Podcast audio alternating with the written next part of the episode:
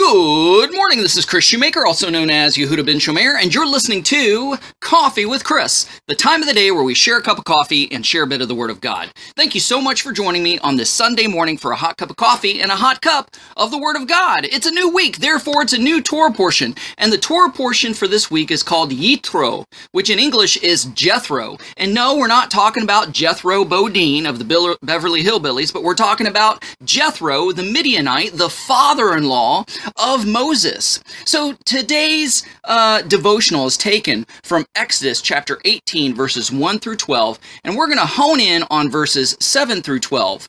So basically, this passage instructs us or teaches us how to convert family members to the faith. So it says, So Moses went out to meet his father in law, then bowed down and kissed him. This is just a, typical Middle Eastern show of respect, honor, love, and affection for an elder and for a family member. So the first uh, thing in, in converting a family member is always show them the utmost love and respect. So it says, Moses went out to meet his father in law, then bowed down and kissed him. They asked each other about their welfare.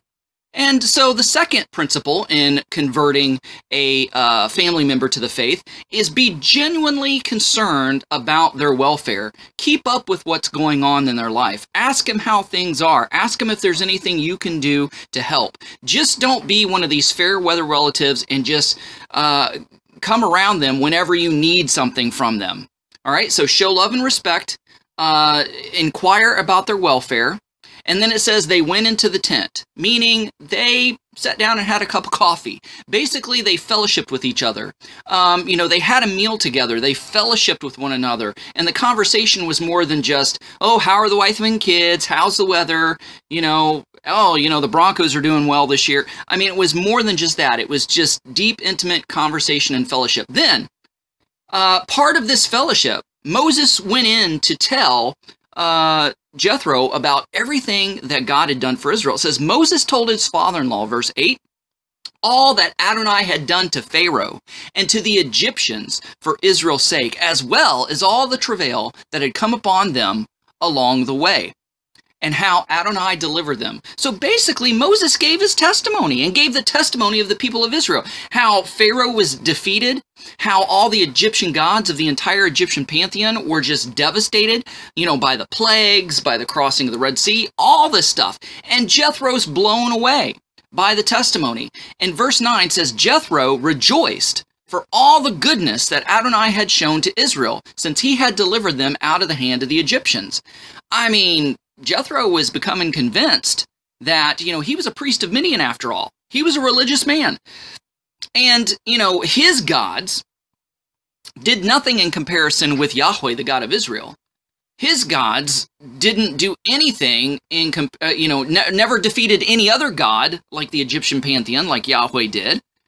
And so verse 10 said, Jethro said, Blessed be Yahweh, Blessed be Adonai, who delivered you out of the hands of the Egyptians and out of the hand of Pharaoh, and has delivered the people from under the hand of the Egyptians. So he gives praise to God. He says, Yeah, I believe everything you just said to me.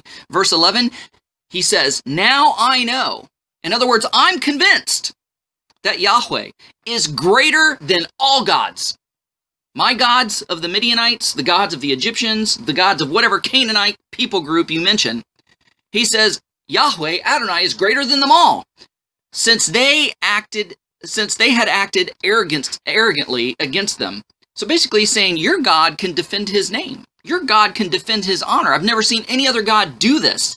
Verse 12, Then Jethro, Moses' father-in-law, presented a burnt offering and sacrifice to God. That is basically saying Jethro converted to the faith of the Israelites and began to exclusively worship Yahweh, the God of the Israelites. And it says Aaron also came along, and Aaron, who was Aaron? Aaron was, you know, the high priest. So you, you, it, it looks like a conversion event. Aaron also came along with all the elders of Israel. And so all the leaders came to this conversion, this festive meal, and they solidified their relations with, with Jethro. And, and it says, and Aaron also came along with the elders of Israel to eat bread with Moses, Moses' father-in-law, before God. So his conversion ended up becoming a celebration. You want to know how to win over a family member? That's the way to do it. Just follow Moses' pattern and how he witnessed to Jethro, his father in law. Guys, thanks so much for listening. Go out there and have a great day. Shalom, and God bless.